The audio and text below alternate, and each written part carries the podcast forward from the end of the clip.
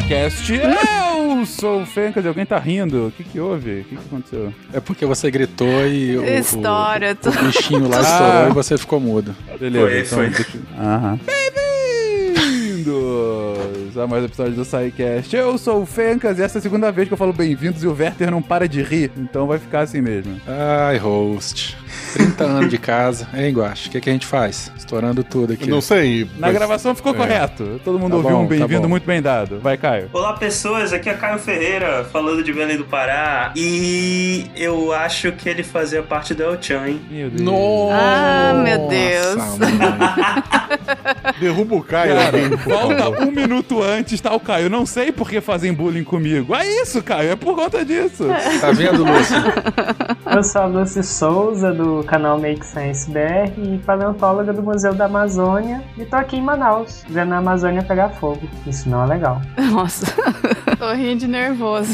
Pois é. Oi, gente. Aqui é a Flávia de Presidente Médici Rondônia. E pra falar a vocês a verdade aqui, na Terra do Nunca, o verdadeiro herói era o TikTok. TikTok. TikTok. Cara, gen- genial, Flávio. Eu Genial. demorei um segundo pra entender, mas, cara, parabéns. Eu também. Parabéns. Muito é bom. genial. Obrigada, obrigada. Fala pessoal, de Vila Velha no Espírito Santo, eu sou o Werther Kronig e Pequeno Mancebo. Por favor, nunca, jamais, em hipótese alguma, jogue um jacaré pelo seu vaso sanitário. Não dê descarga no filhote de jacaré. Gente, cheio das referências, hein?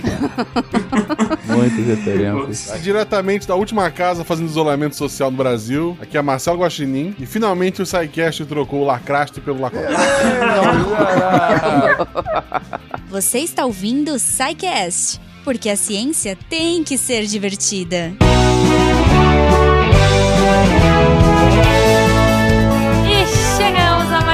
de recadinhos do SciCast. O primeiro, olha aí, de 2021. Feliz ano novo, ouvintes! Yay!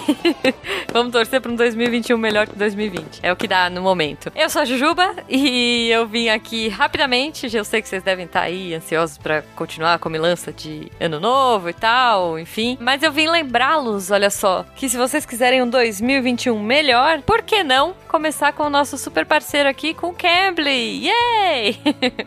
Eles trouxeram uma proposta bem bacana para esse começo de ano aí, para você começar um 2021 diferente. Cambly, ele trouxe uma, além, bom, além de uma promoção, né, um desconto super bacana aqui para vocês, eles trouxeram uma, uma mensagem otimista, olha só, que para você começar esse ano fazendo inglês aí daquele jeito Cambly dizer, né, gente? Aquela plataforma Mara que vai juntar você com um professor do seu nível, na hora que você quiser, do jeito que você quiser, a aula, quando e como você quiser, né? É só gramática, IELTS, eu quero aprender, enfim, do seu jeito, olha só, todo preparado para você e só com você, né? Isso é um, diferencial que eu acho incrível.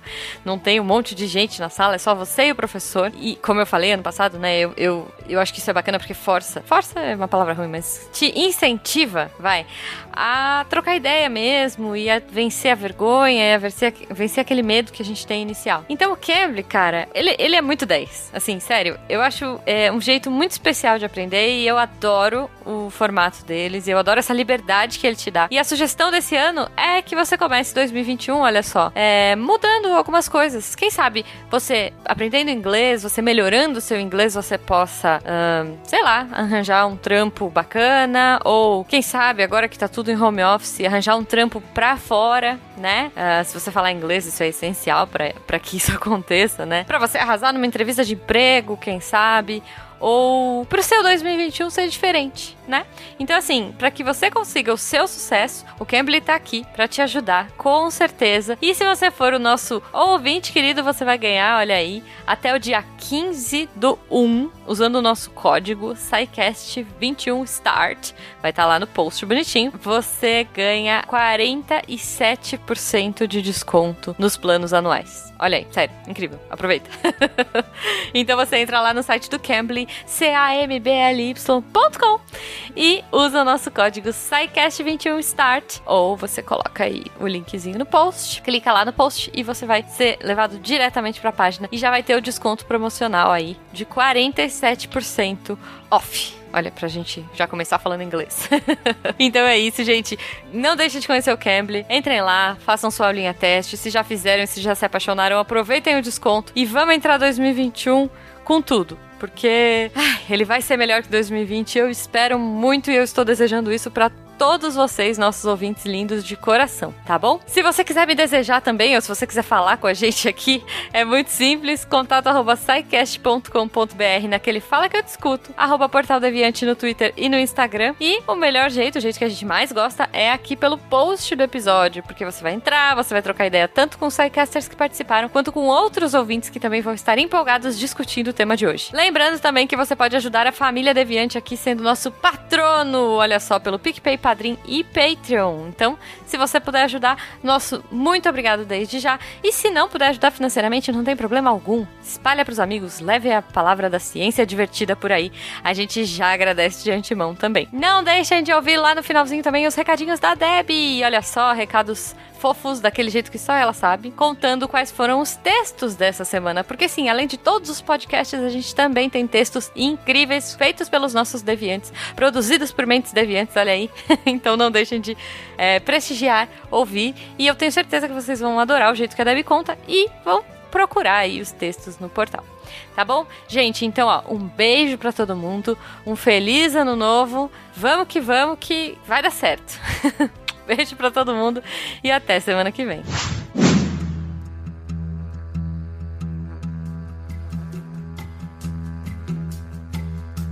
Queridões, começamos mais um SciCast, voltando ao mundo animal, indo ainda mais específico para falar sobre crocodilos, crocodilianos, na verdade, crocodilos, jacarés, aqueles bichinhos tão amáveis e tão perigosos, aqueles bichinhos que parecem que estão lá na deles, na boa, e que são uma das maiores, uh, um do topo da cadeia alimentar dos seus biomas, os crocodilos que fazem parte do nosso imaginário, vê aí já no, na, nas referências iniciais, desde El Chan até Peter Pan, uh, a gente conseguiu explorar bastante logo na introdução para ver o como esses bichinhos tão amáveis estão aqui conosco. E antes de começar, eu queria só fazer uma, uma constatação que eu fiquei maravilhado de perceber. Pela primeira vez, a gente tem a mesma quantidade de Psycasters da região norte e das regiões sul do país. Isso é maravilhoso no mesmo programa. A gente tem três, três participantes hoje da região norte aqui presente, dois da sudeste e um do sul. Então eu só queria agradecer a presença de todos que fizeram com que isso fosse possível. SciCast cosmopolita, lindo. É isso, tem que ser. Eu acho isso maravilhoso quando acontece. Foi por acaso e, enfim, que coisa maravilhosa. Gente, crocodiliano, como é que a gente define essa. É o quê? É um gênero? É um subgênero? É uma espécie? O que, que são, afinal? O que, que define um crocodiliano? Essa é uma pergunta complicada de se responder, porque a gente está falando de ciência, né? E quando a gente fala de ciência, a última coisa que a gente tem é estabilidade. E à medida que novas evidências surgem no mundo, a gente precisa reformular nosso conhecimento para contemplar elas. Mas eu acho que a gente pode é, muito facilmente, principalmente nesse aspecto do imaginário, né, começar a falar que crocodilianos são um grupo, um clado, antigamente uma ordem de animais é, que a gente categorizaria como reptilianos, né, vamos dizer assim, animais escamosos que põem ovos e são ectotérmicos e que são bastante onívoros até, mais do que a gente imagina, mas predominantemente carnívoros, né? E, bom, Bom,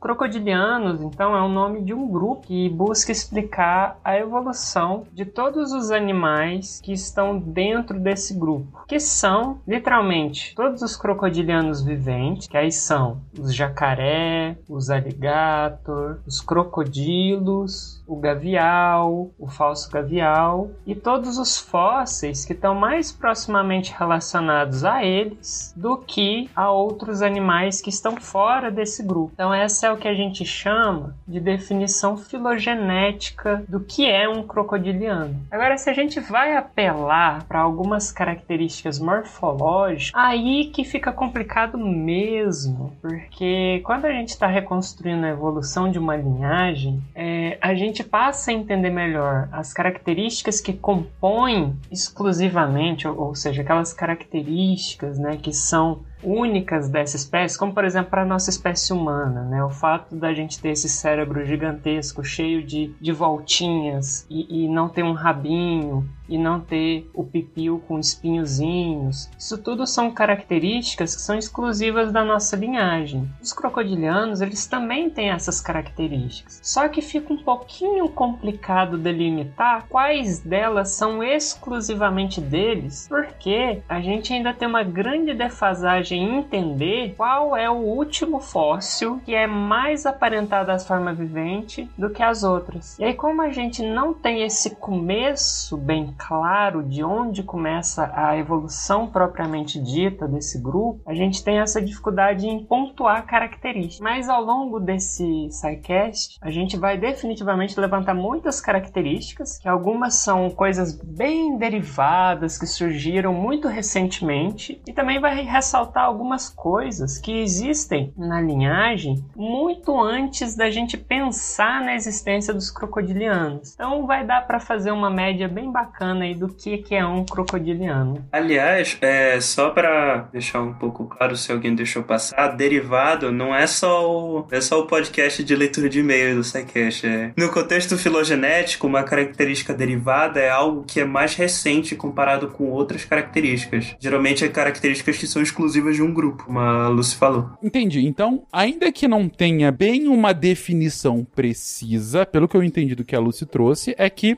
há uma série de características comuns dentre esses animais, é, uh, algumas delas que a gente vai citar ao longo do cast, mas que, uh, mais do que tudo, é, é um grupo para definir como esses animais evoluíram da forma que eles evoluíram e se apresentam hoje, né? São esses lagartões, em algum caso, gigantes. E que, por conta disso, por conta dessa semelhança de todas essas características entre uh, os animais desse grupo, você consegue caracterizá-los dentro de um mesmo nome. Por eles apresentarem essa, essa, essa e essa característica em comum, a gente pode colocá-los dentro desse mesmo grupo e chamá-los de crocodilianos. Basicamente é isso aí. Quando isso só para formalizar, vamos dizer assim, isso é o que a gente chama de sistematização da vida, né? Biologia sistemática, sistemática filogenética. É quando a gente vê similaridades entre os organismos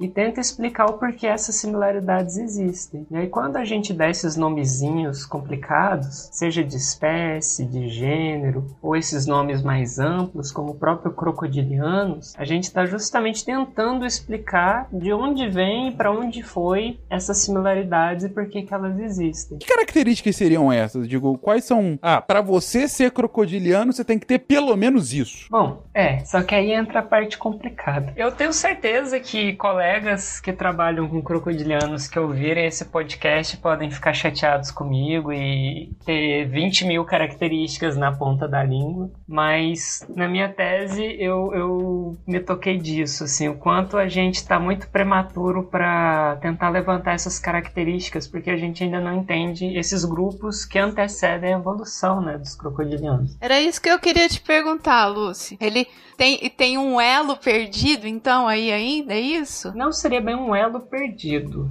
Mas pensa da seguinte forma: a, a evolução é um contínuo. A gente tem indivíduos que se conectam entre si por meio de uma coisa que a gente chama de sexo. No caso dos vertebrados, a principal forma de fazer sexo que a gente tem, não é exclusiva, mas a principal forma é o, a reprodução sexuada, né? Então a gente vai depender de dois indivíduos que copulam entre si para gerar um novo indivíduo. E aí dentro desses preceitos existe aquilo que a gente chama de teoria da evolução, que na verdade é um termo guarda-chuva para duas teorias, muitas aspas, menores, que é a teoria da descendência com modificação, ou seja, numa reprodução, seja ela sexuada ou não, a tendência é que a prole seja minimamente diferente da dos progenitores, garantindo que a cada nova linhagem você tenha novas feições que possam vir a proporcionar uma maior adaptabilidade desse organismo, ou seja, uma melhor capacidade de sobrevivência a esse organismo. Então esse é um dos mecanismos, né? E a outra é a ancestralidade em comum, que todos os organismos compartilhariam algum momento um ancestral em comum. Então dentro desse contínuo, a gente não pensa em, em um elo perdido, mas a gente pensa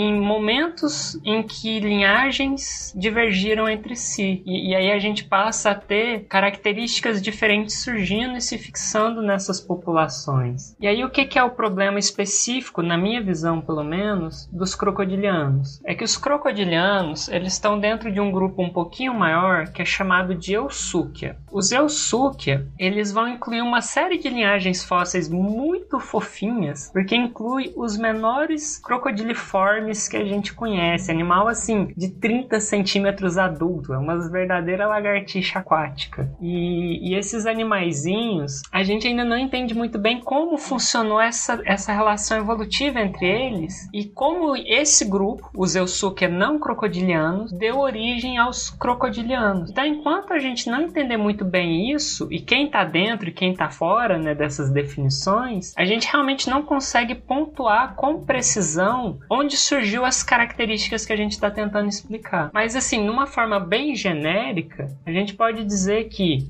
para você ser um crocodiliano, você precisa ter uh, um, uma, um palato secundário fechado, igual a gente tem. A gente tem um céu da boca ósseo, os crocodilianos também têm. E esse céu da boca termina ali no nosso sininho, né, na nossa glote, que faz essa tampagem dos dois buracos que a gente tem, né? O buraco que vai para o estômago e o buraco que vai para o pulmão. Os crocodilianos também têm isso. Um pouco diferente, mas é funcionalmente igual. E o deles é bem parecido com o nosso mesmo. Uma outra coisa é a configuração das osteodermas. As osteodermas são essas estruturas que ficam nas costas dos crocodilianos, que são esse osso derme, que tem infinitas funções, que vai desde função estrutural até termorregulatória, ou seja, controle de temperatura. E, bom, essas osteodermas elas têm um padrão morfológico e, e de alinhamento que é bem característico deles. E as vértebras dos crocodilianos, elas são o que a gente chama de procélica. Se a gente olha uma vértebra de crocodilo, a parte da frente ela é côncava e a parte de trás ela é convexa. Então, fazendo um, um encaixe de, de buraco, chave fechadura, buraco e soquete, que dá uma maior flexibilidade, tipo um Lego. Que dá... Só que o Lego não é um bom exemplo porque ele justamente fica duro, né? Fica enrijecido. Mas tendo esse soquete, é igual a cabeça do nosso fêmur. Nosso fêmur ele gira quase 360 graus para quem tem flexibilidade. Então, por quê? Porque é uma concavidade com um soquete que gira dentro dela. Então, as vértebras dos crocodilianos são assim. Bom, essas seriam algumas, né, dessas características que estão ali no Zeusukia, mas também são meio que pré-requisito para você ser um crocodilo. Fencas. Fala, Fabinho. Tu, tu invejou a coluna do crocodilo nesse momento? Cara, tre... não, eu... eu quase chorei aqui. Primeiro, a flexibilidade quase 360 graus que a Lucy fala, a saudade de quando isso era uma realidade. Hoje chega a 30 possível. já é uma felicidade. E nunca vai ter um problema em travamento de coluna, né? Por incrível que pareça, tem crocodilo com, com corcundinhas, coitados. Não, artrose é bem comum, infelizmente. É, é, que, é que falta o, quiro, o, o croco prático, né? Obrigado, Caio. Seguro-chan, amarro-chan, seguro-chan, chan, chan, chan, chan. O- Uma coisa que eu queria falar é que, por exemplo, pro o ouvinte deve estar pensando, né? Opa, pra que, que serve esse palato, né? Secundário. Ele é o que permite o crocodilo respirar. Crocodilo, jacaré, gavião. É o que permite que os crocodilianos respirem com o corpo quase todo submerso, botando só o focinho pra, pra fora da água. É a, a posição clássica, né? Do, do crocodiliano nadando. Com os olhinhos e com as narinas de fora, né? Isso, que até é inclusive uma característica sobre convergência adaptativa. Qual- Vocês repararem, qualquer animal aquático tem um focinho virado pra cima, justamente para eles poderem assumir esse tipo de, de posição ao nadar. Vocês verem cobras aquáticas, como o sucuri, por exemplo, elas também têm os focinhos é numa posição mais elevada do que outras cobras, como por exemplo cobras arborícolas. Então é tipo só uma, uma curiosidade, eu acho bacana de falar sempre que Não, bacana, bacana. E, e- e a questão do palato é. A Lucy comentou que o, o palato era duro como o nosso, né? Palato, então, é essa parte de trás do céu da boca, né? É o céu da boca inteiro até a entrada ali do gogó, do da glote. Da, da glote, é o beleza. teto da boca. É o Isso. teto da boca, Céu da beleza. boca. Céu da boca é mais bonito, né? E, e- e o Caio tá trazendo que pros crocodilianos isso é bom porque por ser duro dá pra o ar passar direto, é isso? E aí, e de fato, pros pulmões dele, é por isso, Caio? É basicamente por isso mesmo, tipo, permite que não misture ar com água e tal, porque se fosse um, um palato mais mole, poderia variar dependendo do, dos movimentos do, do animal. Esse palato duro, ele também ajuda a resistência da mordida do animal, né? Ele tem um crânio mais resistente.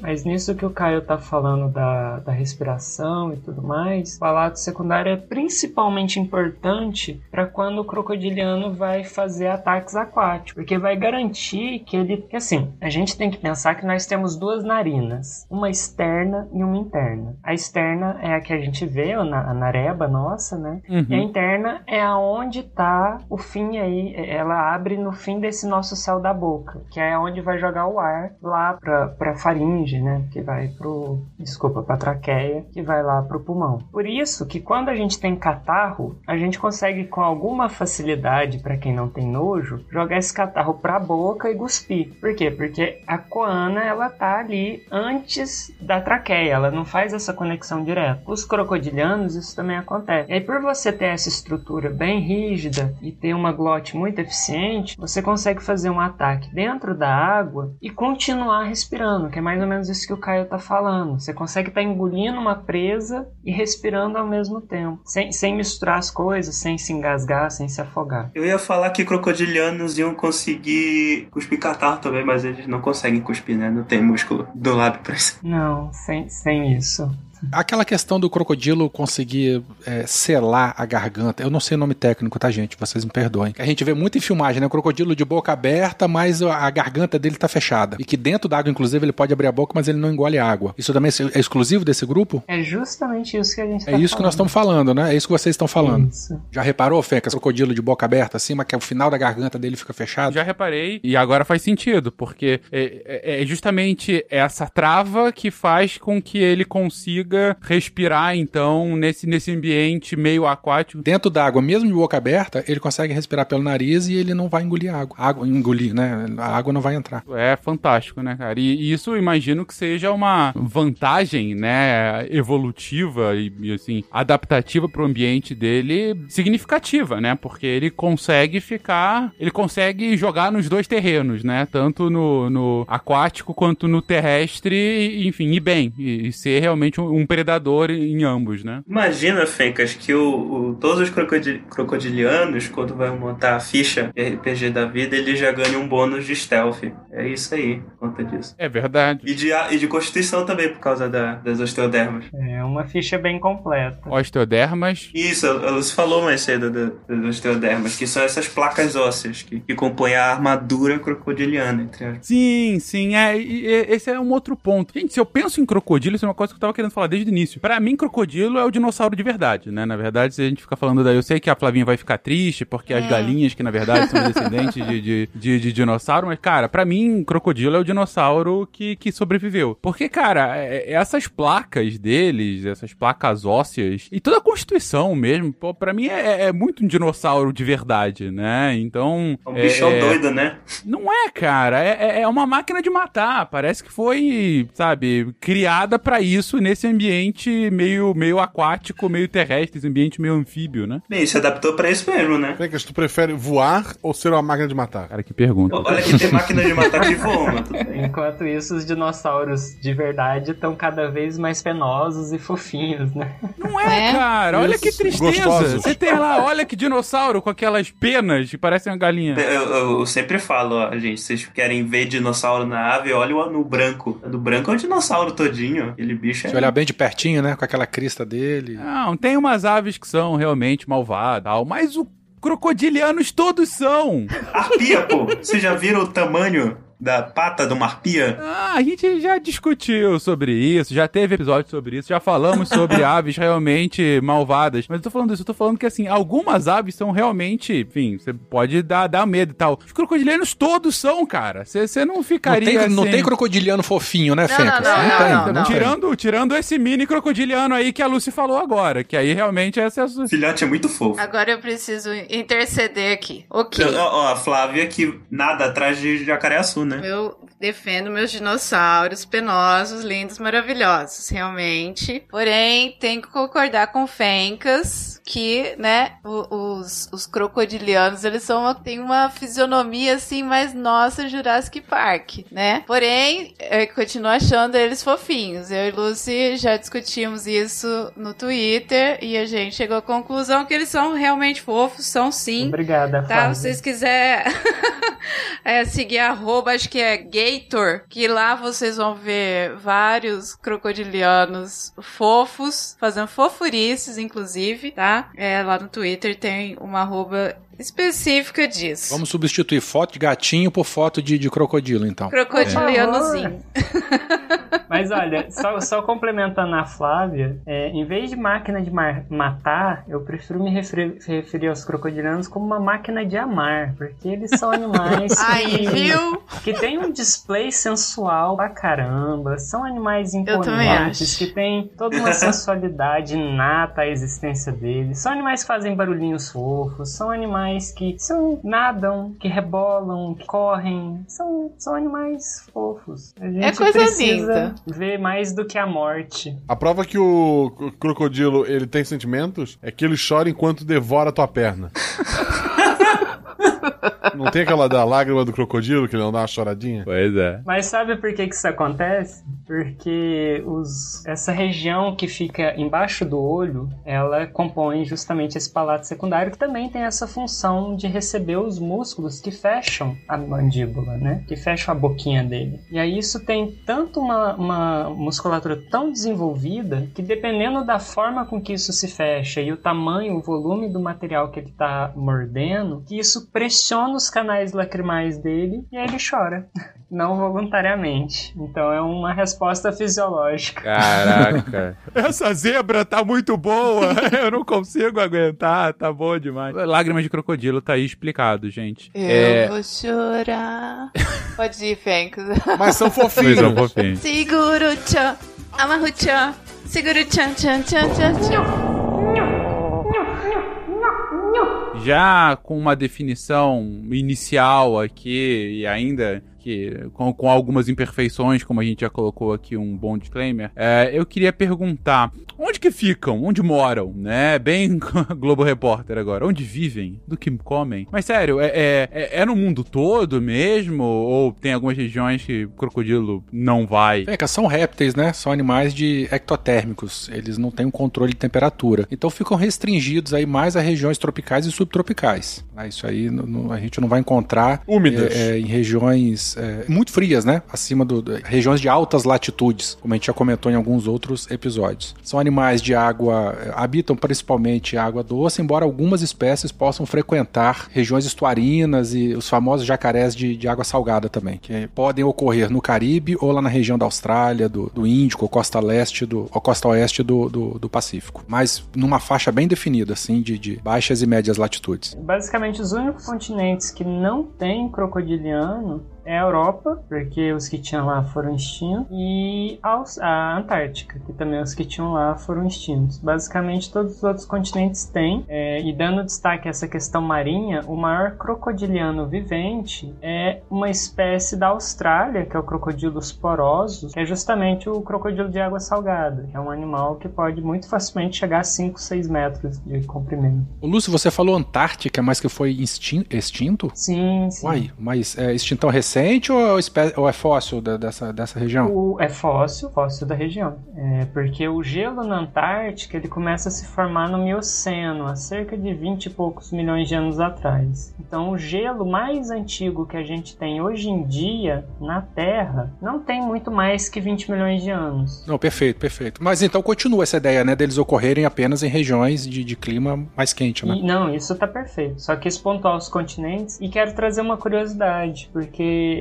é, essas faixas subtropicais, como por exemplo nos Estados Unidos, na Flórida e tudo mais, você tem invernos rigorosos. E, e eles têm, apesar de ser ectotérmico e tudo mais, eles têm uma capacidade de entrar num estado de torpor dentro da água congelada. Porque a água ela tem uma propriedade muito foda de quando ela congela, ela congela só a superfície. A camada de água abaixo da superfície ela tende a ficar um pouquinho até mais quente que o ar lá fora. Ainda é gelado, ainda é horrível assim, de cair dentro, mas é um pouco mais quente que o ambiente de fora. E aí os crocodilianos, os alligators no caso, eles congelam o focinho do lado de fora, com a narina do lado de fora para eles continuarem respirando, respirando, e o resto do corpo deles fica para dentro dessa água congelada. É uma das formas que ele tem de comportamentalmente resistir aos invernos que existem no, no norte do- dos Estados Unidos, na região ali dos Estados Unidos. Normalmente, naturalmente, são animais de metabolismo lento, né? Então, mesmo em regiões quentes, o metabolismo já é lento. Eles podem passar muito tempo sem se alimentar. No gelo, então, aí é tranquilaço, né? Passar muito tempo.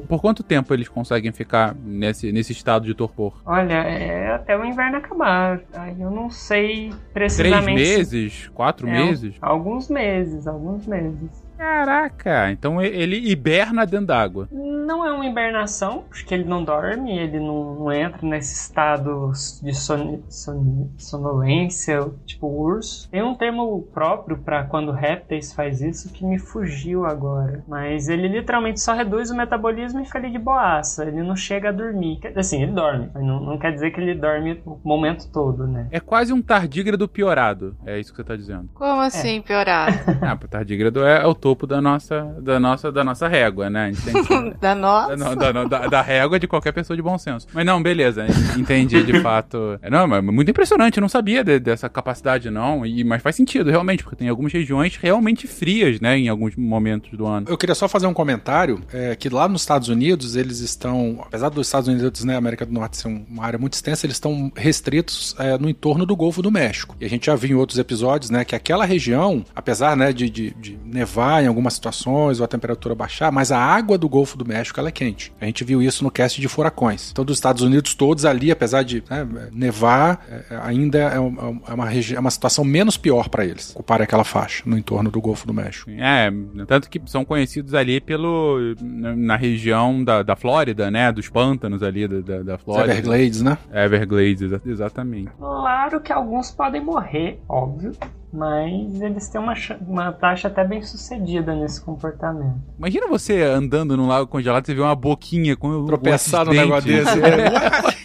Olha o tamanho dos dentes. Dado justamente a gente estava comentando de alligators ou crocodilos e tudo mais. ah, no início vocês já definiram que tem alguma, alguns, alguns bichinhos que estão aí dentro dessa categoria de crocodilianos, né? Então os próprios crocodilos, os jacarés, os alligators. Até comentaram do, do gavial e do gavial falso, ou pseudo gavial, alguma coisa assim. Qual a diferença na prática, gente? É, é que nem outros bichos que. É que nem furacão, que é tudo igual, só muda a região onde acontece, ou tem realmente diferentes é, características entre esses bichos? Então, olha só, tem diferentes características, mas falando a grosso modo, uma das principais maneiras de diferenciar esses três, esses três grupos que a gente fala é pelo focinho e os dentes, por exemplo. O gavial, ele é o mais fácil, assim, de distinguir, porque ele tem um bico, o bi, não, bico não, né?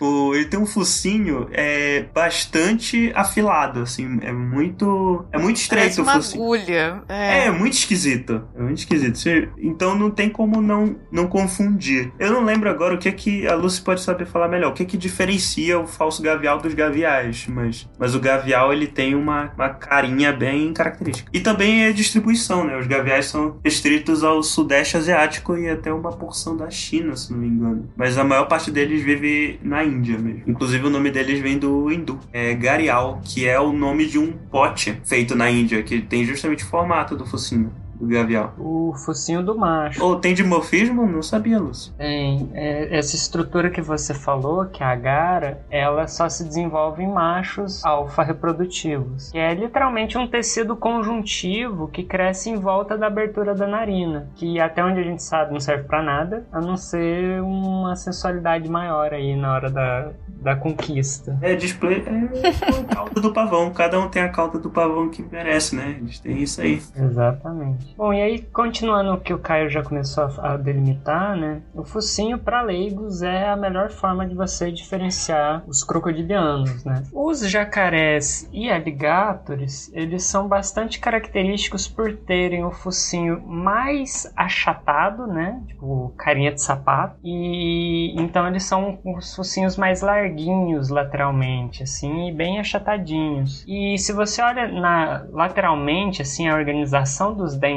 deles, os dentes de cima sempre cobrem os dentes de baixo. Então, isso é uma característica bem característica deles. Já os crocodilianos, eles tendem a ter os focinhos mais compridos, mas também não igual um gavial. O gavial seria o extremo. Então, o tomístoma, o crocodilo, o tomístoma que é o falso gavial, e os crocodilos, eles têm esse focinho mais compridinho, alguns um pouquinho mais afilado que outro e tudo mais, mas nunca achatado igual um, um ou um jacaré. E eles, eles têm uma, uma onda nos dentes, né? Você tem os primeiros quatro dentes para fora, quatro, cinco dentes para fora. Aí você tem o dente, o quarto dente da mandíbula saindo por cima dos dentes da maxila. Aí você volta a ter os dentes da maxila cobrindo os dentes da mandíbula. Aí depois você tem os dentes da mandíbula cobrindo os dentes da maxila e depois volta os da maxila cobrindo os dentes da mandíbula. Então você tem uma, uma alternância entre a exposição lateral dos dentes na boca quando a boquinha tá fechada. Isso é bem característico deles. Isso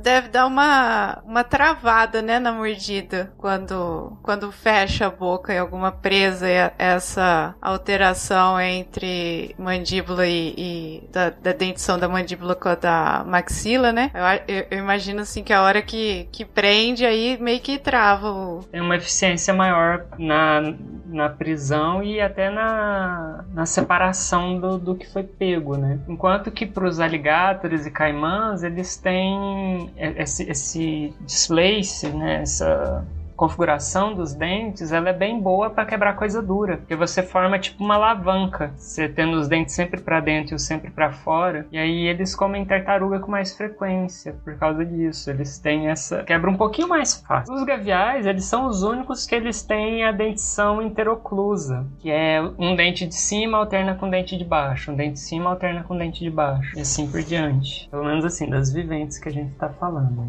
Quando começa a ver os fósseis, essas características, elas ficam um pouquinho mais difícil de delimitar onde começou, onde terminou, porque a gente começa a ter mais indivíduos, mais espécies, mas via de regra, considerando só as viventes, essa seria uma boa forma de você separar. Aí temos pessoas mais ninja que conseguem ver diferença nos olhos, né? Por exemplo, o gavial, ele tem o olho telescopado, ele tem uma estrutura óssea que projeta o olho dele um pouquinho para cima. Isso é bem esquisito e O fofo. gavial é muito esquisito. O olho do crocodilo, ele geralmente é mais mais um olho reto, assim, tipo, no nível do crânio. O do, o do caimã, do ele é um pouquinho mais esbugalhado. Então tem outras características, mas assim, o que é importante de quem tá ouvindo e é leigo no assunto, né, é saber que, na verdade, essas são diferenças visuais que a gente tenta levantar para facilitar a vida de vocês, mas se você começa a olhar a fisiologia, comportamento e os ossos e músculos deles, existem diferenças demais da conta. Por exemplo, a linhagem dos jacarés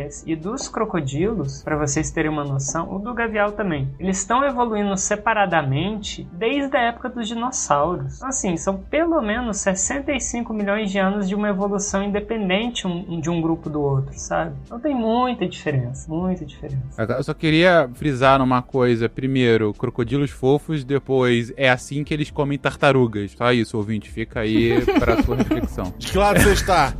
Projeto Tamar?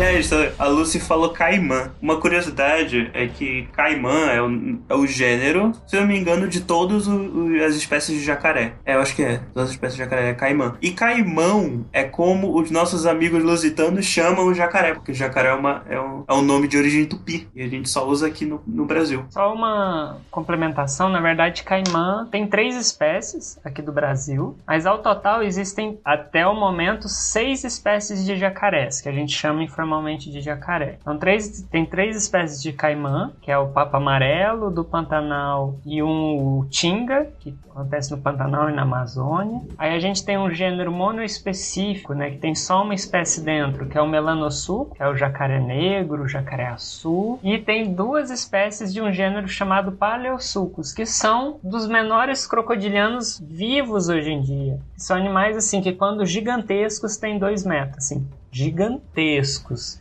É o palpebrosos e o trigonatus, né? Que é o coroa e o anão. Jacaré coroa e jacaré anão. Aliás, eu acho que é o trigonatus, que eu sempre confundo qual é qual, no nome popular, mas ele, ele é até encontrado bem longe de, de garapé e, e, e corpos d'água. É comum, às vezes, encontrar ele no meio da mata mesmo. É uma das espécies mais terrestres que a gente tem hoje em dia. É, mas não é tão, não dá tanto medo, né, quanto o jacaré azul, que a Flávia corre nada atrás, né? Né, Flávia? o jacaré azul, qual que é o tamanho que, que já de jacaré azul que foi registrado? O mais comum é 4 metros. É muito, assim, muito fácil relativamente, porque a caça aqui é foda, né? Mas hoje mesmo, hoje ou ontem, mataram um jacaré gratuitamente aqui dentro de Manaus, só porque tava lá de boa. Ah, de um bichinho, Eu queria né? só fazer uma, uma, uma- só, só atentar para o ouvinte que normalmente, tá, por padrão, óbvio que pode variar um pouquinho, mas a parede da casa da gente tem 3 metros de altura, assim, mais ou menos, né? O, Boa o padrão é mais ou menos esse. Então, quando elas estão falando aí, ah, um jacaré de 4 metros, meu querido, corre. É grande, é grande. Bicho é grande. Então, assim, ele é um animal que facilmente chega a 4 metros, mas tem registros históricos de, de 5 a 6. Então, assim, é, é, é realmente o maior jacaré que existe hoje em dia. É um bichão. Maior do que os. Ah, não, aí nós estamos falando de jacaré. Eu ia perguntar do, do crocodilo do Nilo, mas aí já é outra coisa. O Nilo tem um pouquinho de facilidade de passar de 6, ele, ele consegue ficar maior. Seis metros? Jesus. Mas o maior de todos é o Porosos. Porosos é o crocodilos. Porosos é o de água salgada. Olha que beleza. É, crocodilos porosos. Dá pra montar 6 metros, tu põe uma cela, põe os pezinhos pra cima e tu É, se anda. você não for engolido antes, né? Inteiro, é, sem precisar mastigar, inclusive. Cara, seis metros. É só amarrar bem a cela. Ô, gente, mas 3 metros já dá pra arrancar um braço fora, gente. É, Flavinha, é por isso que crocodilos são mais dinossauros do que galinhas. Desculpa, cara. É- é- até hoje, até o tamanho eles mantêm, não, não diminuíram. Mas, ó, ó, Lucy, tu me corrige se eu tiver errado, mas o maior crocodiliano que se tem notícia era o Purussauro, né? Que era, um, teoricamente, um jacaré, né? E aí isso a gente tem aqui no Musa. Já fica o convite aí, em breve vai abrir a exposição que eu tô ajudando a organizar aqui. E vai ter um esqueleto completo no Museu da Amazônia, aqui em Manaus, de um Purosaurus de aproximadamente 13 metros de comprimento. 13 13. metros! Jesus amado. Aí sim, hein? É aquele filme. Ai, gente, quem puder ir em Manaus e visitar o Muso, vai, porque é muito lindo. É Caraca, eu quero ver lá. isso aí. 13 metros de tamanho. Imagina o tamanho da tartaruga que ele comia. Exatamente.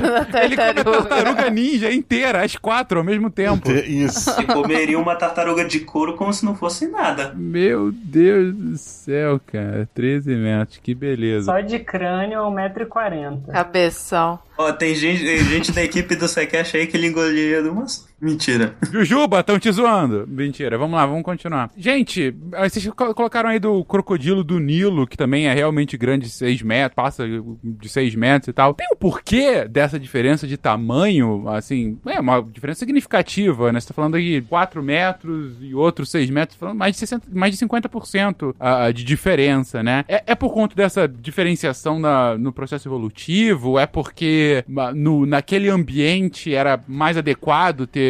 É, é mais adequado, eu digo, você te- te- teve uma vantagem a- adaptativa de ser maior mesmo? Ou por que essa diferenciação tão grande? Ó, dá uma olhada nas presas dos crocodilos africanos pra tu teres uma É ideia. uma zebra inteira, né? É, Um gnu bichos são que parte no meio. É, o tamanho das presas ajuda, inclusive, a, a ser megafauna desse jeito, inclusive. Tamanho, tamanho sempre é uma, um fator que está relacionado a, a questões evolutivas genéticas. Então, sim, existem animais que têm predisposição a tamanhos maiores e animais a predisposição a tamanhos menores, igual a nossa espécie. Mas a questão alimentar ela sempre é predominante também, porque não só por essa questão das presas, né, mas pela disponibilidade de recursos. Via de regra, crocodilianos crescem para sempre. Desde que tem espaço e vida e, e alimento, eles vão crescendo. Só que realmente tem taxas de crescimento diferentes. Então, para esses animais que geralmente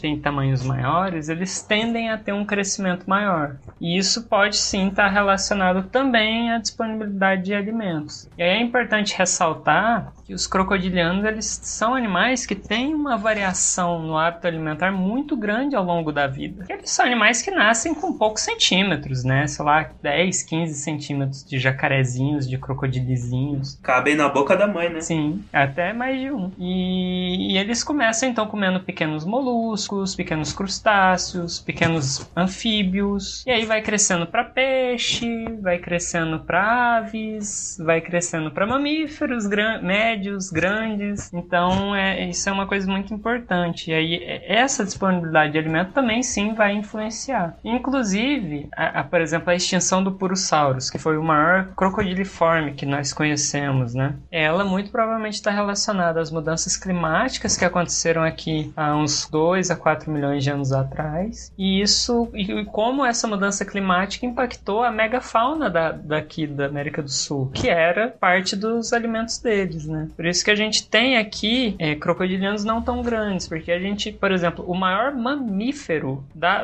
da América do Sul, se eu não estou enganada, nativo pelo menos, é a anta. E a anta, por exemplo, é um animal que os crocodilianos já não conseguem tanto assim predar com facilidade e tal. Mas os outros mamíferos conseguem, entende? Antigamente o Purosaurus ele tinha toxodonte, que era um animal tipo hipopótamo, tinha capivara gigante, tinha aves gigantes, tinha muita coisa pra Será que eles comiam ave do terror, hein? provavelmente É, ave do terror. preguiças gigantes. Exato, Megatério. Inclusive, esses nomes bonitos todos, você já. Você ouvinte, é um ouvinte assíduo do SciCast, já deve ter escutado no episódio de Megafauna, né, Fê? É verdade. Que a gente Ah, tava sim. falando dos bichos gigantes que já estiveram aqui sobre nossa terra. Inclusive, a gente fala do Purossauro. Sim, comentamos rapidamente do Purossauro como um desses bichos gigantes, mas tá entendido então o porquê. Só um- uma dúvida, Lucia comentou: crocodilianos continuam a crescer enquanto eles assim têm espaço. Você diz como espécie ou como indivíduo mesmo? Enquanto vai envelhecendo, continua crescendo? Indivíduo mesmo. Isso como indivíduo. Então, um, um crocodilo muito grande, em geral, ele tende a ser mais velho. Isso. E a gente tem a expectativa de vida? Ah,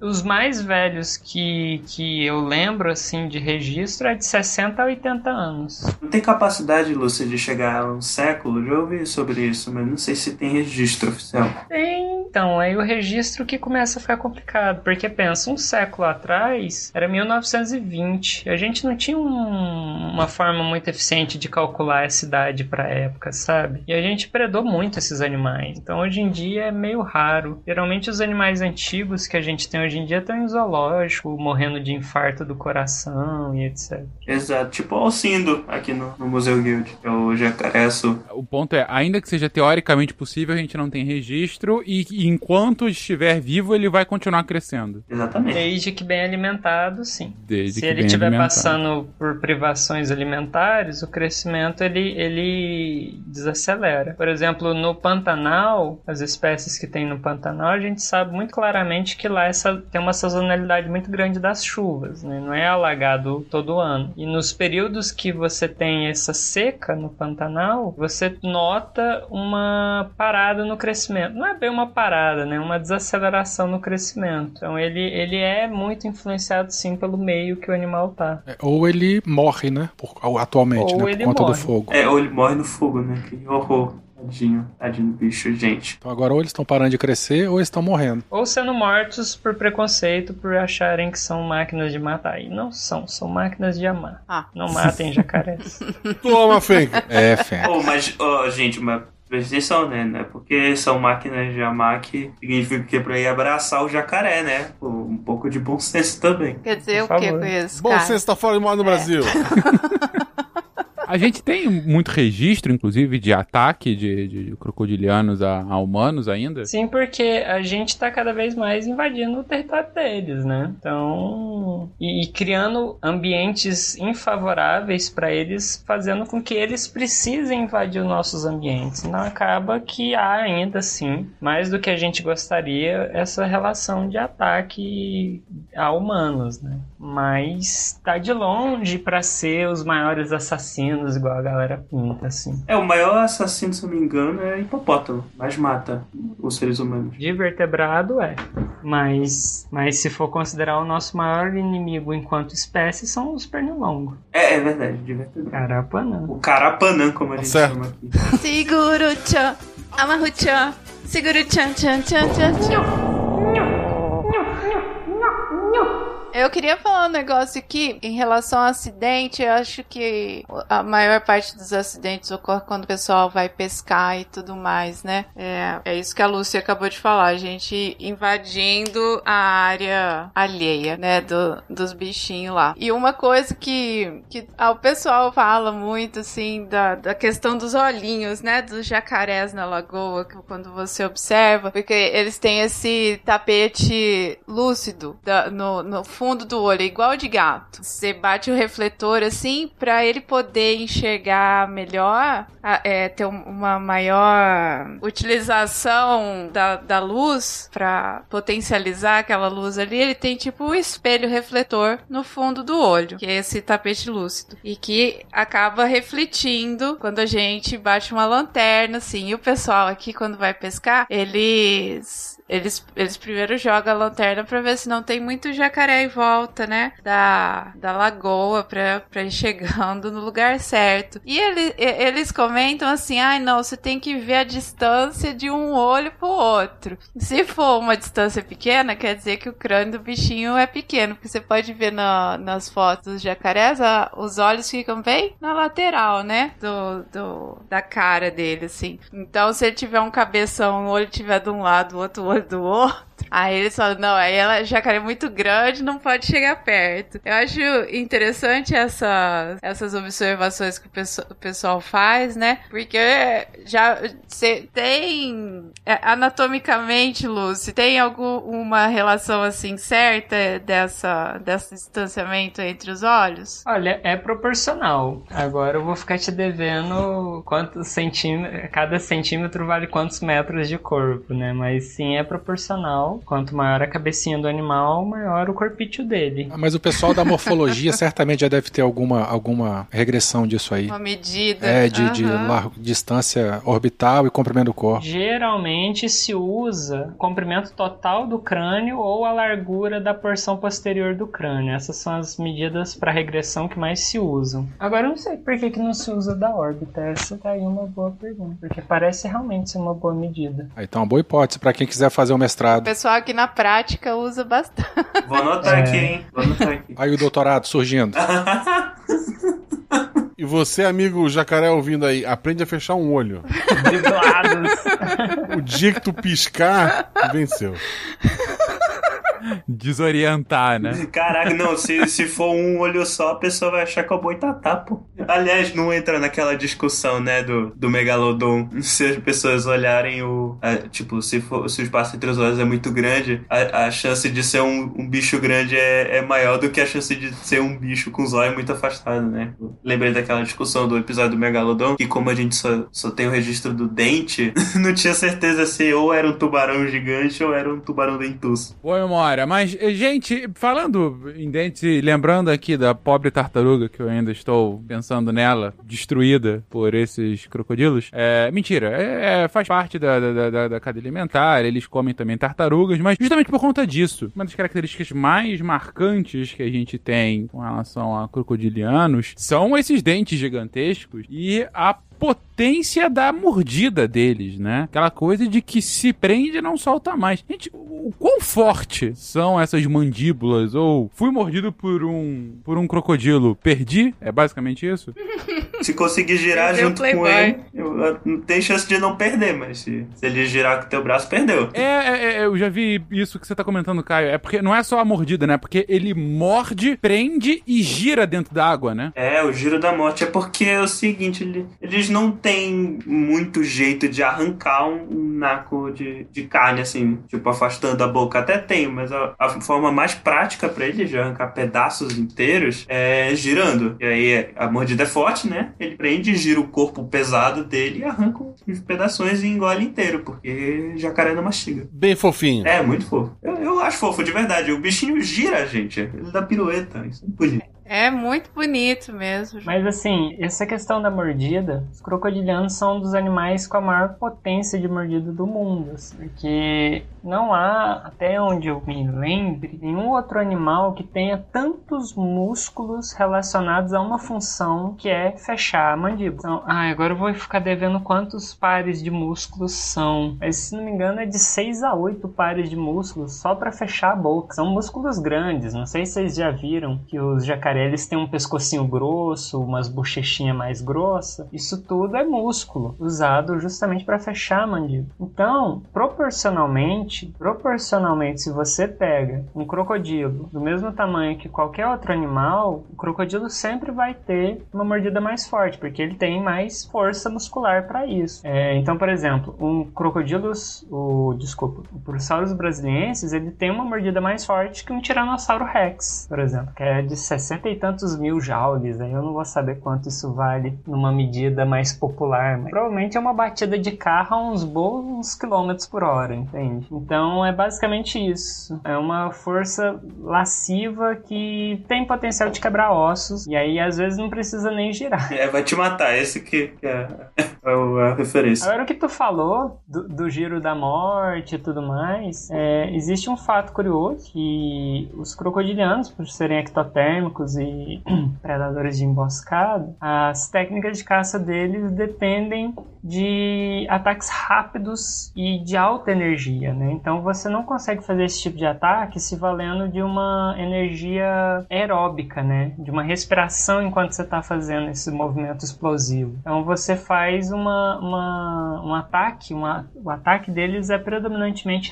anaeróbico, ou seja, é uma reação química das células para gerar energia. E essa reação química ela gera subprodutos que gera fadiga muscular, que gera algo muito parecido com o que a gente tem de cãibra. Então os crocodilianos, não sei se já viram isso em vídeo e tal, eles atacam, prendem, rodam, tentam arrancar um pedaço e depois geralmente eles tendem a ficar mais parados, por causa justamente dessa fadiga muscular que acontece em seus corpos. Então eu até fiquei meio memetificada aí num, numa live que eu participei com colecionadores de ossos que eu fui dar a dica de como sobreviver a um ataque de jacaré. E é justamente seguindo essa fraqueza deles, né? Então assim, se você levou a mordida e já era, você não vai conseguir abrir a boca deles, então tente sobreviver à cãibra. Quando ele der uma cãibra, você tenta fugir. Enfia o dedo no olho dele quando ele tiver com cãibra.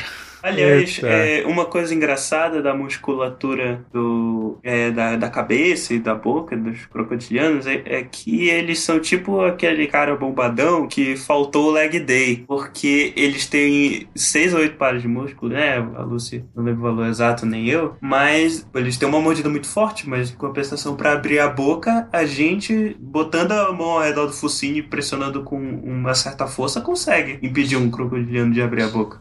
Sim, Daria porque é menos da metade dos músculos que eles usam para abrir a boca. Então é realmente desproporcional isso. Ah, entendo. É, é por isso que tem aqueles aque- aqueles caras que tentam, justamente, o Gosta até falou brincando, mas eu já vi isso. Gente tentando montar crocodilo e alligator, na verdade, né? Americano fazendo, às vezes, essas besteiras. É redneck, É, né? e- e me- meio que, é, meio que laçar o crocodilo, assim. Porque homens vivem menos, tá aí um dos motivos. Se laçar o focinho do, do aligato, não vai abrir mesmo. Não tem força pra romper um laço. É, é bem desproporcional, porque a gente tem que pensar que músculos diferentes fazem funções diferentes. Então, assim, o músculo que fecha, fecha. O músculo que abre, abre. E ele tem bem, bem menos musculatura para abrir. Seriam os músculos abdutores, né? E aí, por isso que é tão fácil, fácil, assim, muitas aspas, né, gente, de segurar a boca de um jacaré. Porque a gente tá pensando no bicho parado só tentando abrir a boca, mas ele ainda tem todos os outros músculos do corpo para rodar, dar rabada. E tem uma cauda. Exatamente. É, ele tem um chicote chamado rabo ali que ele pode te. Então, assim, por favor, gente, não subestimem um jacaré nunca. São máquinas de amar que podem te amar com muita intensidade. Pode Cuidado. amar demais, né? Jacarés que amam demais. Exato. É, Seguro-chan, amarro-chan, seguro-chan, chan, chan, chan, chan. Gente, quando a gente estava começando a, a definir aqui sobre o que, que a gente estaria falando, né? Quem são os crocodilianos, lembro que a Lucy comentou que uma das características principais é a gente descobrir as características que fizeram com que eles evoluíssem para chegar a esses seres que hoje são os crocodilos, os jacarés, os aligatos, né? Enfim. E beleza, mas então como é que se deu essa evolução? Uma, a Lucy também comentou em algum outro momento que é, esses três, ah, essas três espécies, né, dentro do- dos crocodilianos, elas já evoluem há alguns milênios de forma separada, mais de 65 milhões de anos, já, eles já, eles já se ah, ah, já se separaram, né, dessa, dessa, dessa teia, né, e, e, ok, mas quais são então os ascendentes comuns? Ah, e de quem eles acabam descendendo, né, enfim, que outros crocodilianos históricos a gente poderia citar, enfim, e que características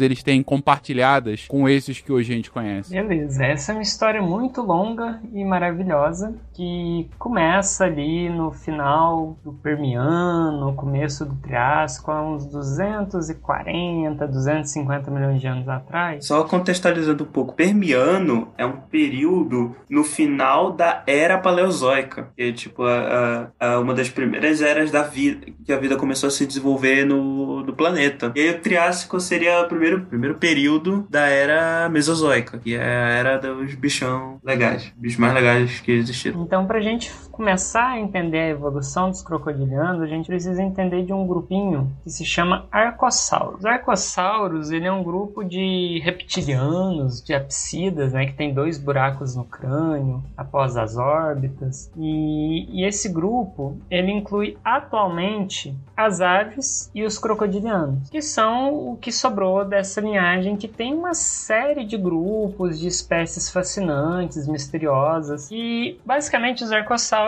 eles são divididos em duas linhagens principais. Essas linhagens, elas são tradicionalmente divididas em duas, né? Só que novamente isso é algo que vem sendo contestado à luz de novas evidências, de novos fósseis, mas por enquanto vamos ficar com essa visão um pouquinho mais tradicional, que é as linhagens que deram origem aos crocodilianos atuais, que são os Crurotarsi, e a linhagem que deu origem às aves, né? Os dinossauros avianos, que são os Avia metatarsalia os, os é, Ornitodira. É, é, esses grupos, as principais diferenças entre eles estão relacionadas aos ossos do tornozelo. Tor o tornozelo dos arcossauros ele é feito por dois ossos, né? Que é o astrágalo e o calcâneo. E a diferença de uma linhagem para outra é que numa linhagem o astrágalo faz a projeção que encaixa no calcânio e na outra é o oposto. O calcânio faz a projeção que encaixa no astrágalo. E essa pequena diferença de quem liga em quem determina qual osso que é fixo e qual osso é móvel e vai determinar a passada do organismo e a vagilidade dele, o quão hábil e rápido esse animal é.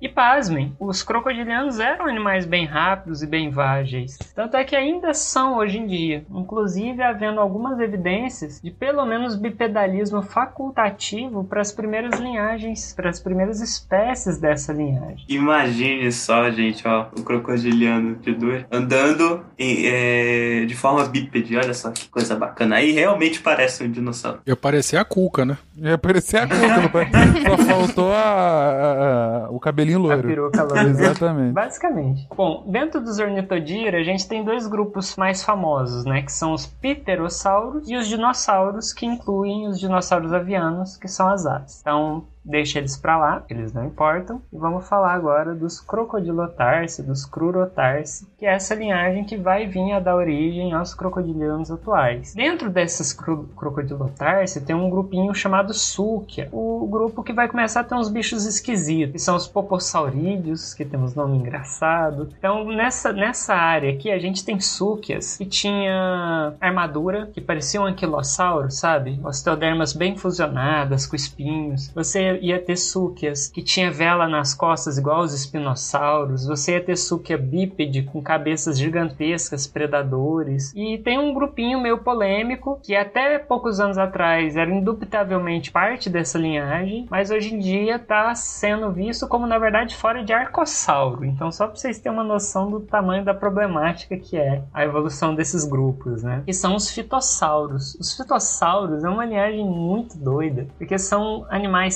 semiaquáticos, o focinho bem afilado e comprido, só que diferente do gavial, ele não é cônico.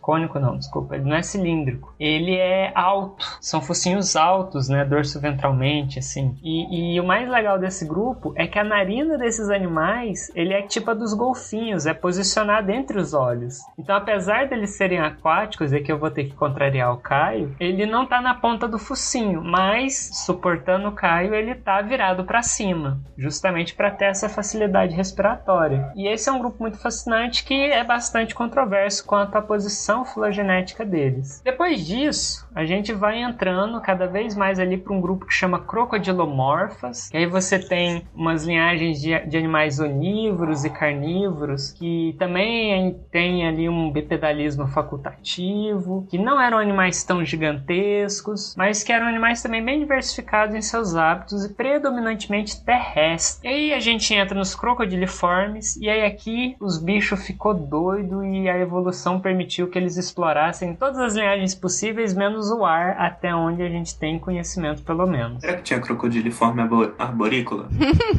Os de hoje em dia sobem em árvore. Olha que excelente, gente, que bonito. Tem crocodilo que sobe em árvore hoje em dia? Tem bode, pô. Por que não pode ter crocodilo? Tem ouvido ficar pau. O crocodilo só não voa, ponto. Ainda. Não, mas se deixasse. Deus não deu asa à cobra, mas deveria ter dado pros jacaré, né? Pelo Mas amor. talvez seja isso. Deixa o jacaré vivo mais alguns anos. Os de 120 anos vão começar a brotar asas. Só um contexto histórico, gente, histórico geológico, é, a maioria desses bichões doidos que ela está se referindo, eles se irradiaram durante o início do- da era mesozoica, né? Durante o Triássico. A maioria dessas espécies foi. E, na- e vale ressaltar que nessa época, os dinossauros começaram, os não avianos, eles começaram a aparecer mais ou menos nessa mesma época, mas eram dinossauros bem pequenininhos. Então os que eram os manda-chuvas, por assim dizer, topo de cadeia dessa época, eram justamente esses, cro esses crocodiliformes. Exatamente. Só que aí justamente essa configuração, pelo menos acredita-se que justamente a configuração dos ornitodira, que é justamente a linhagem dos dinossauros e tudo mais, ela foi mais benéfica para o ambiente calor e desértico da época. E aí isso favoreceu com que eles uh, fossem mais positivamente selecionados e deu no que deu esse tanto de dinossauro maluco aí que existiu e existe hoje em dia. Teve um pouco de influência da, da, da grande extinção, né, também, do Triássico pro, pro Jurássico. Sim, sim, só que Uh, essa, essa diversificação ela vem pro fim ali do, do Triássico, então teve, óbvio, uma, uma, um efeito, mas eu não diria que é um efeito tão direto. Mas, bom, e aí nos crocodiliformes a gente começa a experimentar vários ambientes. Você tem crocodiliformes terrestres hipercarnívoros, como por exemplo os baurossuquídeos aqui da região do Sudeste, Minas Gerais, São Paulo. Tinha animal de 4 metros terrestre e era um hipercarnívoro com dentes serrilhados e tudo. A gente tinha animais menores, que são os esfagiosaurídeos. Ai meu Deus, uma barata. Eu vou ter que cometer um assassinato. Vocês me perdoem. Eu não gosto, eu sou uma bióloga de merda. Ai! Thaís, um beijo pra você. Aliás, eu tive a sorte de nunca ter matado, nunca ter precisado matar um, um bicho é pra, pra coleção então, sempre que alguém. Essa é a vantagem de ser paleontóloga. Tu nunca matou um pernilongo? Bicho, bicho eu já matei, né? Geralmente vertebrado, mas eu não gosto. Mas digo, pra fins científicos, eu nunca precisei. Sempre tinha alguém. Ah tá, só por esporte, tu acha bonito. Ó, sai minha defesa, eu mato as baratas porque depois que uma me beijou na boca e morreu em seguida, eu fiquei traumatizado. Eita, Eita porra, Jesus, tá vendo? Aposto que a mãe falava, escova o dente numa barata, vem, vem, vem comer de madrugada. Ui!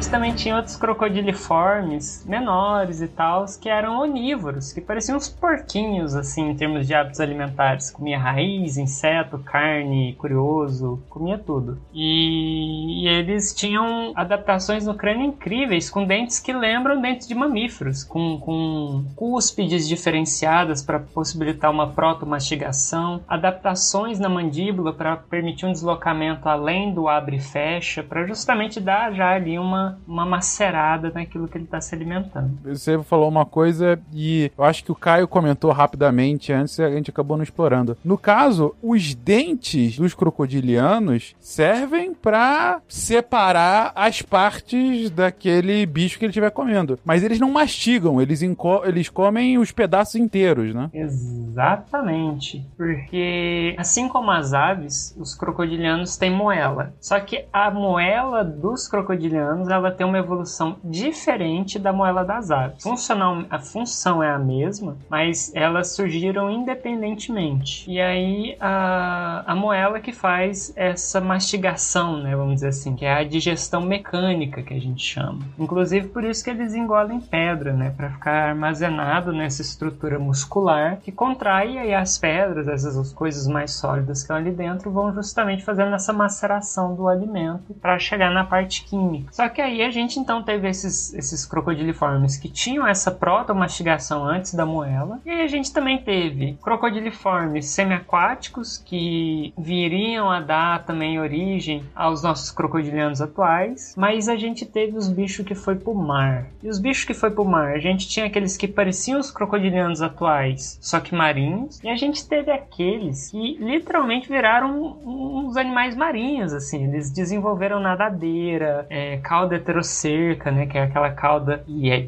é separadinha assim para potencializar a natação. Então, assim, é fascinante. Teve animais gigantescos de 6, 8 metros é, nadando no mar. E... Incríveis, incríveis. E aí, basicamente, dentro dessas linhagens todas, o que a gente tem hoje em dia é só um vestígio evolutivo de toda essa história maravilhosa. E aí, inclusive, é, muitos desses animais também eu já estou falando já de Cretáceo, né? Que é ali o, o auge da era dos dinossauros e tudo mais. E o final do Mesozoico final Mesozoico. Mas, in, Inclusive, existiram crocodilianos, crocodilianos terrestres até alguns poucos milhões de anos atrás, tanto aqui na América do Sul quanto na Austrália, de duas linhagens e na Europa também, na Europa e América do Norte, de três linhagens diferentes. Então, por pouco, a gente não topou com crocodilianos terrestres. Olha Muito só que, que legal. Ó, ótimo. Vejam só esse lagarto gigante, troça e sobe em árvores. Ele também vive fora da água. Imagina uma onça, só que sem com cara de gatinho, né? Se onça já não fosse um problema, né? Pô, maravilhoso. É muito amor, como diz a Lucy. Ele quer te amar muito, inclusive fora d'água. Com certeza. Gente do céu. Mas enfim, Darwin impediu que isso acontecesse. É, e, e temos então esses sobreviventes que são semi-aquáticos, semi-terrestres, né? Ô, Lúcio, eu tenho uma dúvida. É o seguinte, a gente sempre que vê o jacaré assim, aí tem umas fotos lindinhas na internet também, mas você observando eles é, na beira da lagoa, sempre tem um monte de borboletinha em volta neles, deles tudo assim. Qual que, que relação que tem esse a borboleta com o jacaré? Borboletas são animais tarados por Gatorade. Essa é a realidade. e então, nosso suor é extremamente viciante e nutritivo para elas. Nossas lágrimas e a lágrima dos crocodilos. Então, o- os líquidos que tem no- no eles liberam pelos olhos são extremamente atraentes para as borboletas se nutrirem de energia. Então, basicamente é por isso, elas vão ali beber um Gatorade do olho do jacaré. Que É são o esses literal sais- Gatorade. Viu só, seu Fencas? Olha que coisa mais bucólica e fofa. É o salzinho, né, que tá na, na, na, na lágrima do Borboletinha se jacaré. alimentando da Isso. lágrima do A jacaré. gente vê muito, muita borboleta em banco de areia também na beira de rio, às vezes. né? Não sei se você já viram essas Caraca. imagens assim também. Tudo, tudo, tudo com a proboste ali, é, puxando sais, né? Da, da, da areia do Aham. rio ali. Daquela água úmida que É fica. porque você visualizar ela no, no, no jacaré, né? Com aquele bichinho tão delicadinho ali, a bor, a- é isso, a borboletinha. E, e, na- na- e geralmente na- no rosto, né? Na, na face aí do, do jacaré, que é toda crequelenta, assim. Eu, eu, eu acho, assim, lindo é, essa interação dos, dos dois animais. Acho Caraca. bacana demais. Borboleta lambendo as lágrimas do jacaré. Que coisa maravilhosa. Chupando, na verdade. Ela pode lamber o olho de quem ela quiser. Ah, olha a referência, olha a autorreferência. É, é verdade. meu É muito Deus. amor. Muito amor. Olha a fofura aí natureza. Você já deu suas lágrimas para suas borboletas hoje? O jacaré já. Na verdade, não é lamber, né? É chupar, porque ela tem uma probóscitezinha assim, tipo uma tromba de elefante enroladinha. Muito bonitinho. O inseto que todo mundo gosta. Então, temos aí o porquê dessa relação de mutualismo quase de borboletas e jacarés. E tem aqueles bichos, tá? aqueles pássaros que, que, que comem restinho, né? Que é restinho de- do- dos dentes. As garças, carrapateira. Né? Entre os dentes do jacaré, não é isso? Sim, as que higienizam a boquinha dele, super importante. É o fio dental da natureza. Que beleza, que beleza. Seguro tchan, amarro tchan, seguro tchan tchan Como se reproduzem? Como que esse, que essas fofuras em forma de répteis assassinos reproduzem-se pra procriação e gerar pequenos lagartinhos? Agora que é o momento da máquina de amor. Eles começam a tocar aquela música do Tchan. Qual Fábio? ah, não é essa. É, pô, é a máquina de rebolar, né? Mas como é que é? Tem, tem alguma. É, vai ter que cantar agora. Quem fala, manda. Eu não lembro a letra, pô. Não, foi a Flávia que puxou. Flavinha, qual. É, segura o tchan, Flávio? Vamos lá. Seguro o tchan, amarro o tchan. Seguro tchan, amarro tchan, seguro tchan tchan tchan tchan tchan. É bem assim que eles se reproduzem. Não, e, tem, ó, e tem uma ordem massa, hein? A, a Flavinha com a música, da, a música do Chan, o Caio com o infrassom lá, e, e a Lucy imitando os Ai, que filhotinhos depois. Dá pra incluir agora o som do Werther imitando o Kai também. Só melhora, só melhora. Mas tem alguma, alguma situação especial, até pelo, pelo formato do jacaré, né? Pra ver tipo, como se encaixa, como é que é esse processo. Pô, tem, umas tem uma coisa muito bonita que eles fazem, né, Lucy? Do, das borbolinhas né, né, da água, né? É por causa do infrasom. É bem Fagner, borbulhas de amor. Isso, isso. Ele faz. Elaborem. Bom, vamos lá. A reprodução dos crocodilianos, primeiro a gente tem que saber que crocodilianos eles são animais territorialistas de harém. Então, geralmente é um macho que domina uma região. Pô, é realmente o Chan, né? Deu, Caio. Para com isso.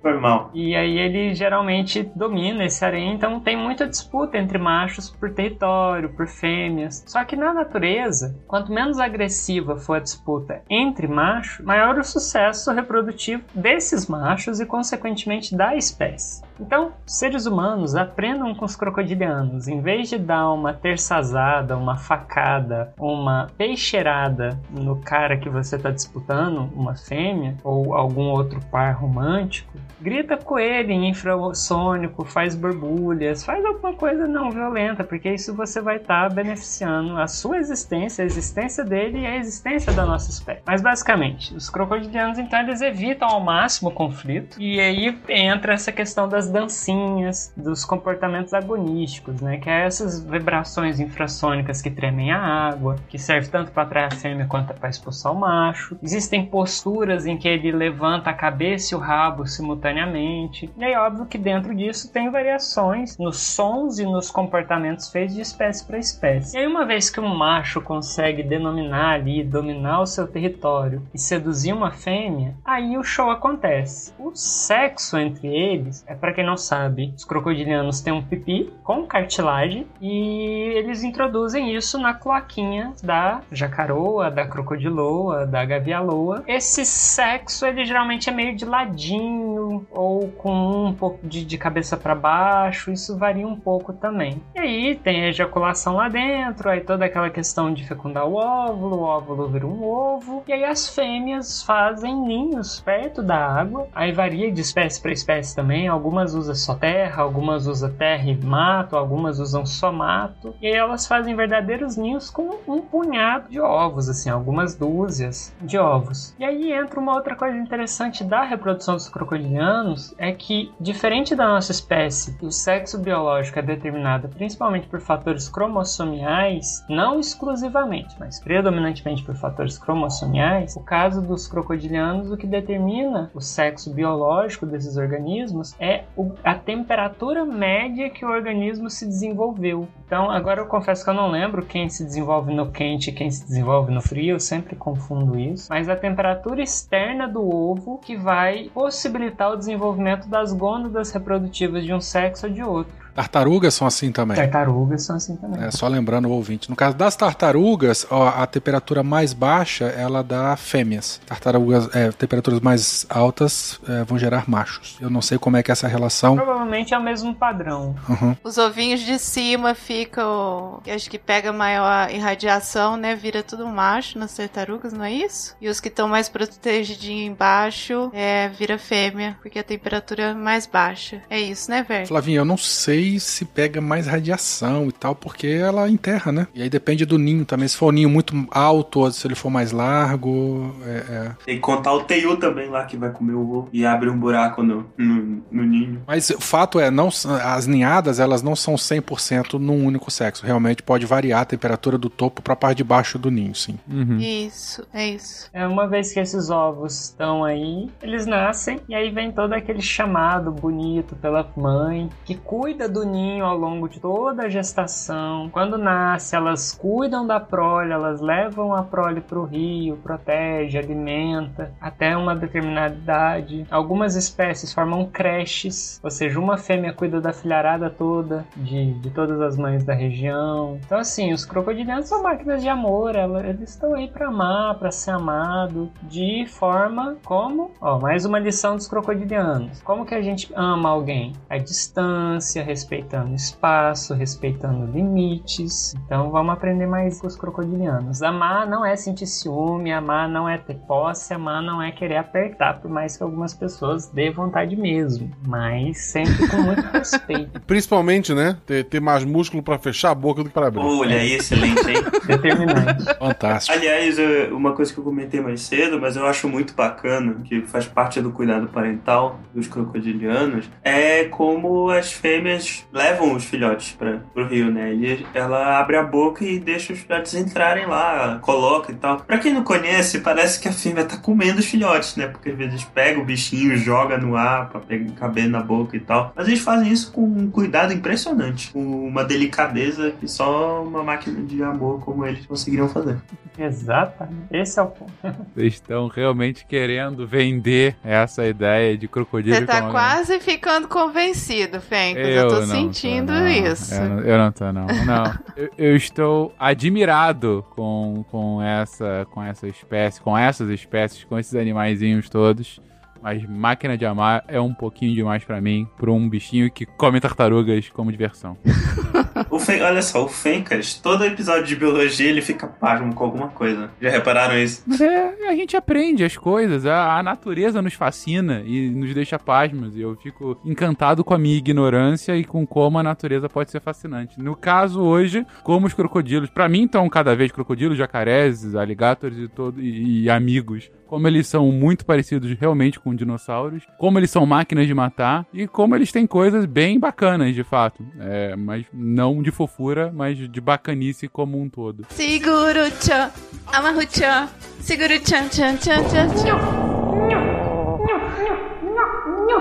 E não à toa, gente, essa dada essa essa presença tão grande da espécie ao redor do mundo, ah, e, e- de como para algumas culturas ela é muito próxima, né? Você vê de fato ah, os animais, enfim, vivendo de forma próxima, né? E aqui no Brasil, como com jacarés em específico em várias regiões, mas também em tantos outros lugares do mundo, não à toa a presença tão, tão grande, né, deles na cultura pop. A gente mesmo já comentou na abertura ah, alguns exemplos disso, né, e ao longo do episódio, né, desde a da Cuca até o jacaré do El Chan, mas enfim, é, a gente tem aí um sem número de exemplos, né, de como esses bichinhos estão aí representados de forma maior ou menor na, na nossa cultura. Fazer uma pergunta pra vocês. Qual é o favorito de vocês? Olha, o meu de hoje, por conta da abertura da Flávia, é o crocodilo que engoliu a mão do Capitão Gancho. O Tic Tac, né? TikTok. Eu gosto muito do pica-pau. o, o Alligator. É, o alligator. É o Alligator. É, não, o Alligator da Ana Barbera. Esse Não, é o é, é Zé o Jacaré. Zé Jacaré. Isso. Zé Jacaré. Zé Jacaré, Zé Jacaré. E é, obviamente, o meu outro queridíssimo também do documentário, o Alligator, né, de 1980. Putz, grila. Eu fiz referência na minha introdução. Documentário, excelente. Documentário, documentário. Sim. É- é- é- são dos mesmos produtores daquele documentário Jaws. Tubarão. A minha é a Cuca. A minha também. Sensacional. Eu vou ficar com a Cuca também. Qual Cuca? A Cuca globalizada. A antiga. Porque isso é até uma curiosidade legal, né? A Cuca, ela é uma lenda da nossa colonização, na verdade, né? É, a, a lenda da Cuca, ela é meio portuguesa, meio brasileira. Só que a Cuca portuguesa, na verdade, é um dragão. Mas quando ela vem pro Brasil e tudo mais, ela ganha outras características reptilianas e tudo mais. A peruca é brasileira. Quem transformou a Cuca num jacaré de peruca, na verdade, em jacaré, foi a Globo. Não foi nem o Monteiro Lobato, foi a Globo. Isso foi uma, ideia- uma sacada brilhante da Globo, que ainda meteu-lhe uma puta peruca do caralho de fodas, que tornou aquela estética muito maravilhosa. É muito boa, e eu cara. sou apaixonado nela. Inclusive, eu tenho duas cucas tatuadas na- no meu braço, em homenagem à minha transição, que depois, se quiser, eu conto a história. Mas a cuca brasileira, com essa globalização aí, eu tenho que tirar o chapéu. Ficou uma estética incrível. Excelente. Até porque, é, como tu falaste, a do Monteiro Lobato é, é, tipo inspirada na, no- na, na Baba Yaga, né? Que é mais uma bruxa, velho e tal. Não é um, um jaca, uma jacaroa. E a sua, Caio? Ixi, eu vou falar que o, o- o primeiro crocodiliano que me vem na cabeça é o, é o Croc do, do jogo do Play 1. E ninguém deve ter jogado aqui. Croc. Eu cheguei a jogar rapidamente. mas- Ah, tem um croque que eu gosto muito também. Amo de paixão, tenho É, vários. Você os usa, né? Os uso. Ah, pronto. Guaxa, eu já me reproduzi, cara. Eu tenho, eu tenho essa Já me liberdade. reproduzir é maravilhoso. Pode usar já, né? Tá. Eu posso usar à vontade. Inclusive com meias. Você vai entender isso, Caio. Você- Um dia você entende. Quando você chegar aos 18 anos, você vai entender, Caio. É, Tigre. Ah, Reprodução, né? entendi. O croque sapato.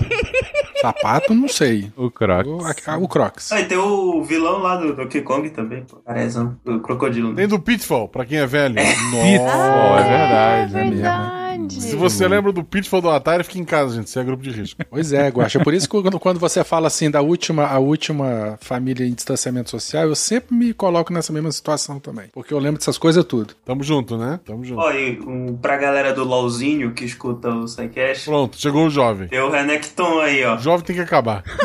E, e olha que eu falo LOLzinho, eu nem jogo League of Legends, nem, nem gosto de MOBA, sou, sou uma negação desses troços, mas tá aí, tem que representar a faixa etária e tá aí, Renekton, campeão do, do League of Legends, é um crocodiliano aí. Inclusive, ele é inspirado no, no deus Sobek, que é um deus egípcio, que, que tem cabeça de crocodilo no Nilo. Você lembra o que, que ele faz? Qual é a função dele? Ele é associado ao poder do faraó, à fertilidade, à proeza militar e também como proteção. Tipo, aquela divindade pra, pra afastar mau agouro e, e essas coisas, sabe? E olha aí, fertilidade pra enfatizar como os crocodilianos são máquinas de amar. Irrefutável. Realmente tem aqui uma agenda muito clara nesse episódio, né, gente? tem, que, tem que representar, pô. Tá bastante claro Se isso. eu não tô enganada, só pra fechar de curiosidade aí do Sobek, né? Me fugiu agora quem era o deus que pesava o coração, né? Pra ver a pureza, né? E aí, caso. Esse é o Anubis. O Anubis, né? E aí, caso o seu coração pesasse mais que uma pena e, consequentemente, fosse impuro, quem comeria seu coração era o Sobek. Exatamente. Excelente, pô. Tá isso. Que ele come o coração, né? Porque o coração é o quê, hein? O amor da Máquina de amor! Ah, meu Deus do céu. Tá dominado, tá dominado. A sua hipótese de crocodilianos serem amorosos é porque eles podem comer o coração das pessoas. Isso. Não é qualquer um, é quem não passou pro teste do céu lá. Ele purifica com amor. É isso. Deus souber que purifica o coração dos, dos impuros com o amor crocodiliano. Sim, comendo ele. Exato. Comendo ele. Não purifica, ele destroça. É, diferente. Na terra destroça, no, no- na pós-vida. É o cuidado do, do parental, pô. Colocar as coisas na boca. Crocodiliano é Sim, assim. um cuidado parental comer o coração dos impuros, é realmente. Gente, antes que desvirtue ainda mais essa discussão, a gente vai ficando por aqui. Palavras finais sobre crocodilianos, minha gente. Cuidado com a cuca, que a cuca te pega, te pega daqui, te pega de lá. Crocodilianos têm cinco dedos na mão e quatro dedos no pé. E na mão ele tem só três garrinhas que ficam pra dentro. Os dois dedinhos de fora não tem garrinhas.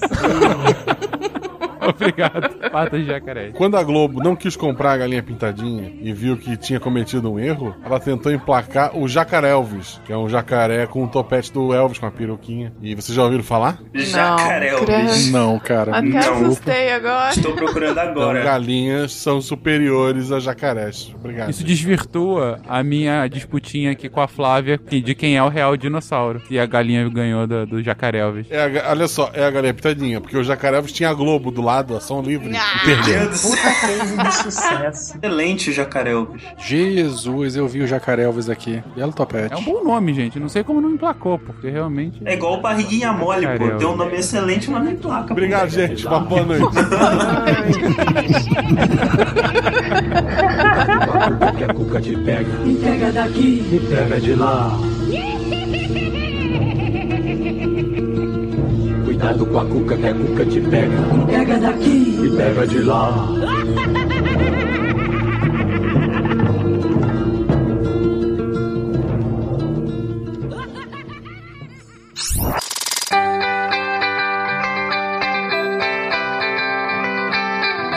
Quem? Lança essa semana vai aqui que vai fechar. Eu li Feliz ano novo! Feliz ano novo, Nime. Feliz ano novo todo mundo. E o que, que a gente teve de texto nessas últimas, nessa última semana do ano de 2020? Segunda, teve texto A Gamificação na Educação. É de novo redator aí. é, gente, a gente teve dois textos de novos redatores nessa última semana. Esse texto foi do Marcel Leal. Leiam aí que tá muito, muito, muito, muito legal. Terça-feira teve texto Qual a cor do seu nome? Da Jill. Jill D-H-I-U. A é maravilhosa, veio com uma super indicação do João Centurion, que foi nosso redator. E tô morrendo de saudade do João. Leiam qual a cor do seu nome, que também tá muito legal. Ela falando sobre sinestesia. Uh, Quarta-feira. Quarta-feira teve Alguém Sabe de Onde Vieram os Pterossauros? Do Júlio Marsola. é isso, gente. O nosso especialista em dinossauros vai explicar que pterossauros não são dinossauros. Foi um pouco frustrante para mim, mas tudo bem. tá valendo muito a pena o texto. Uh, na quinta, teve texto do Antônio Lucas para fechar o ano. E esse 2020, hein? Ou Sentimentos Universais e a Otávia Butler contexto muito legal, uma reflexão muito boa para esse final de 2020. E aí, na sexta, eu mesma, Debbie Cabral, publiquei um, a nossa carta de valores do portal Deviante. E eu gostaria muito que todo mundo lesse. Esse foi um ano de. Esse ano de 2020 foi um ano que trouxe muitas reflexões pra gente como equipe. É, e tivemos algumas mudanças em como as coisas acontecem por aqui. Agora eu acho que eu posso contar para vocês que eu fui promovida para a. Como é que chama? Pra cobertura. pra cobertura da Torre Deviante. E. E a vista daqui é muito legal. Eu tô gostando de estar aqui. É isso, gente. A gente teve uma carta de valores em que a gente fala o que que o projeto acredita, o que que o projeto se propõe, tá bom? A gente deve colocar também o regimento interno para quem tiver interesse depois de olhar uh, as nossas propostas. É isso, gente. Espero que vocês leiam os textos e que vocês tenham um lindo e mais leve 2021 aqui. Ah, todos esses textos você encontra ontem, aonde de... Ah, todos esses textos você encontra onde, Nimi? www Opa, Nimi. www.deviante.com.br É isso. E se você quer se tornar um redator deviante, mande e-mail para contato.com.br. Aqui é a Debbie Cabral, editora do portal Apagando a Luz da Cobertura Deviante. E anime! Se a ciência não for divertida, tem alguma coisa errada. Tem que ser divertida. A coisa mais divertida que tem é a ciência.